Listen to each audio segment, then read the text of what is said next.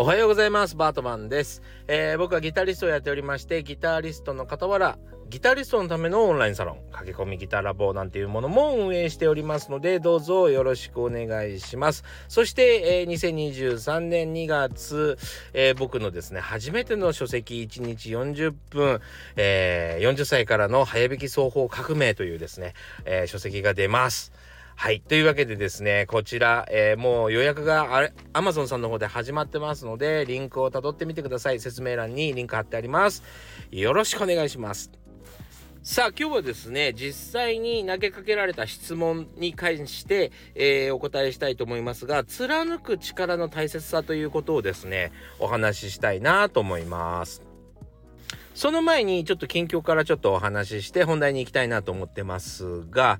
えー、コロナ3回目のワクチンを打ちました。そして熱は出なかったんです。熱は出なかったんですが、ものすごい倦怠感ですね。えー、めちゃくちゃ疲れてしまいました。で、めちゃめちゃ疲れてっていうかなんかね、だるくって偏頭痛がして困ってたんですけども、どうしても本の打ち合わせがあってですね、本をちょっと今あの、ブラッシュアップしてるとこなんですね。えー、もうちょっと、えー、いい本になるように詰めてるってとこですね。えー、その詰めてる中で、えー、まあ、あの、いわゆる本の編集者、担当者がですね、投げかけてきた質問に対して今日は本題の方でお答えすると。もうあの、実際その打ち合わせの中では答えているので、それは本人に伝わっているので、編集者さんには伝わっているので、えー、でもいい質問だなと思ったんで、え、今日取り上げさせてもらおうかなと思ってます。はい。で、まあ、あの、2時間ぐらいの打ち合わせをしてですね、まあ、あとはもう使い物にならずに 終わりましたが、あのー、先日というか、昨日、おとといなんなる、なるのかな、えー、配信しましたが、モンダルイコさんの、えー、ラジオのことをちょっとご紹介しましたよね。アルファ世代というものについて、えー、考えるということでですね、今の、まあ、小中学生、えー、これからあと10年後ですね、えー、日本を担っていく若者たちがですね、あの、アルファ世代世代と呼ばれてるんですけど、アルファ世代って今何やってんのっつったらもうメタバースにはバンバン関わってるし、えー、スマートスピーカーに、なんてタブレットにもう使い回してると。もうバリバリ普通のものだと思って使ってるということでですね、そういうのが当たり前になる時代が来るよねっていう、えー、ことを、まあ、モンダさんが、あなんとなく、えー、教えてくれてる。あんまりその強制的に喋、えー、る人じゃない。大変ですよ皆さんみたいなこと人じゃないので そんな風な喋り方しませんから。え、なんとなくそういうふうに教えてくれてるのかなと思ったんですね。うん。なので、まあ、それに対してなんと、どう考えるかは皆さんそれぞれなんだけど、ということでですね、えー、いいラジオがあったわけですけど、僕もですね、一つ取り入れてなかったのがあって、えー、それは何かというと、スマートスピーカーですね。スマートスピーカーを即購入しました。もう、モンダさんのラジオを聞いて即購入しました。はい。あの、もんださんが言ったからっていうわけではないんですけど、やっぱり、まあ、これから10年後、えー、スマートスピーカーもこの10年でどんどんどんどん発展していくわけですよ。で、僕もですね、えー、パソコンももう小学生の時からやってましたし、えー、iPhone ももう出たら即動いたんで、で、iMac もカラーのやつが出た時も即買ったんで、そういうのには早く飛びついてた方が、後から悩まなくていいんですよね。あの、いろいろ機能が発展してから、そこに、えー、そういう機材を使ってみようと思うと、めちゃくちゃ面倒なんですよ。いろんなことを覚えなきゃいけなくって。その常識的なところがあるじゃないですか。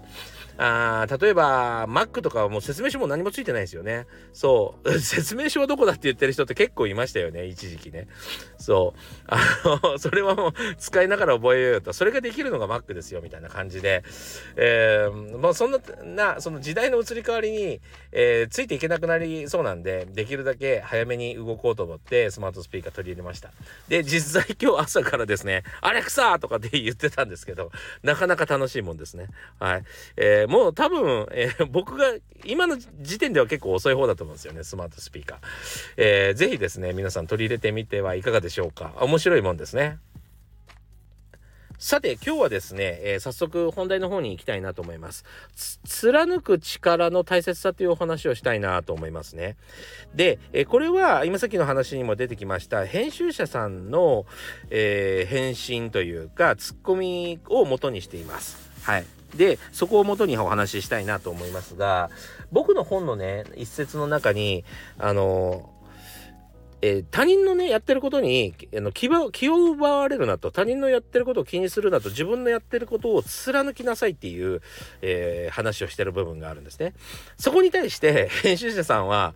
あのなんで？他人がやってることや、他人がやってることを気にしちゃダメなの？その中に好きなことが出てくるかもしれないじゃんみたいな感じなんですね。これがね、非常にいい質問だなと思ってまして、えー、この部分を、えー、シェアしたいなと思います。で、これはやっぱり作り手と、えー、そうじゃない人たちの、え違いもちょっとあるかなと思っていますね。えなので、ちょっと作り手側という音楽の作り手側、演奏する側としての話として聞いていただけたらいいいいと思うんですけども、まあインターネットができて、えー、様々な可能性とか、あ、こういう仕事があるのかとか、こういうことやるとみんなに受けるのかとか、いろいろ分かりましたよね、正直言ってね。で、情報は溢れ返っていると。で、ただね、いろんなことをやって、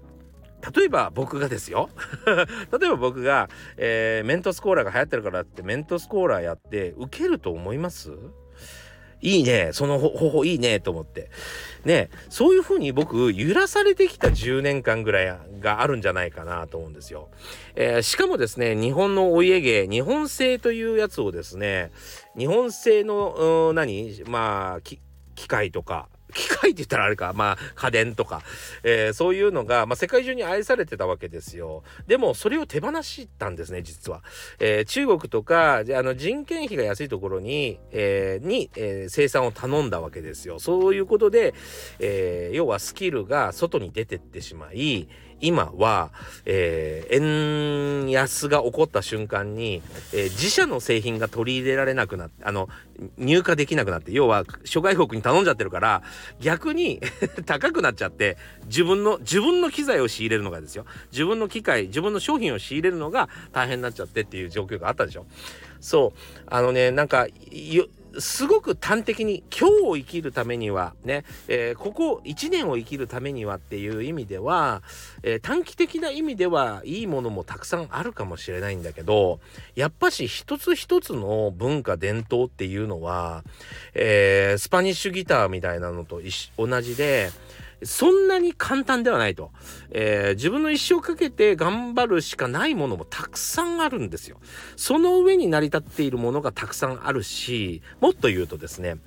えー、頑張って頑張って、えー、めちゃくちゃ努力したんだけど、センスとか、えー、そうだなものもともと持ってる才能とかがなくて、えー、何もできなかった花開かなかった人なんて、もう5万といるというその上に文化って成り立っていたりします。なので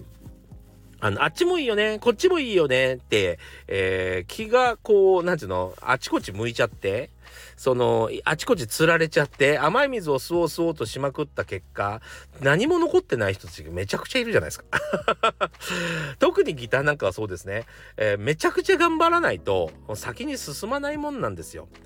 そして、まあ、めちゃくちゃ頑張った末、一つの、あ、これだけ頑張ると、一つ、まあ皆さんが、えー、お客さんとなってくれるんだと、えー、生活していけるんだと、分かったら、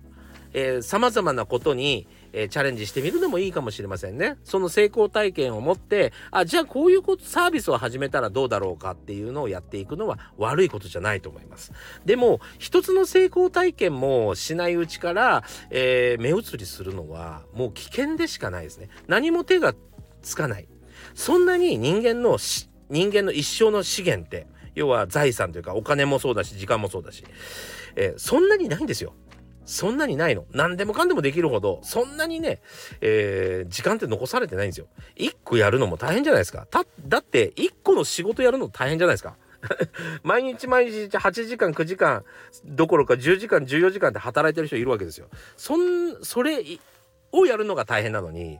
えー、ギターをやろうと思ったり、バドミントンやろうと思ったり、ギターの中でも、じゃあ R&B やろうと思ったり、ロックやろうと思ったり、えー、いろいろ、えー、するのって、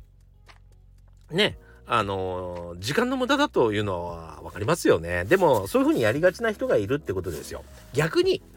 まあ、えー、ロックだけでもいいから貫いてみなさいと。ね。そしたら、その時には何がついてくる？まあ、左手のテクニックがついてくる。右手のテクニックもついてくる。ね。そして楽譜をの読む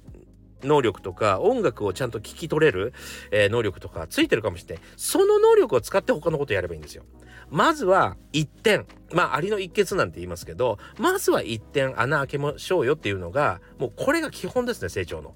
そうまずは基本はねそういろんなことをやってるように見えると思うみんなが。でもそうじゃない。あの一つを貫いたからこそ開く穴があるんですよ。そう。その開く穴が次の穴を作ってくれるんですよ。そう。そこがですね今の日本ではそういうことを教えてくれる人ってすごく少なくなっちゃったっていうかいろんなことに目向けてみようよみたいなそれがよよかれと思って言ってる人たち結構いますよね。で、えー、例えば何もやりたいことがないと思う人たちはいいと思うんです。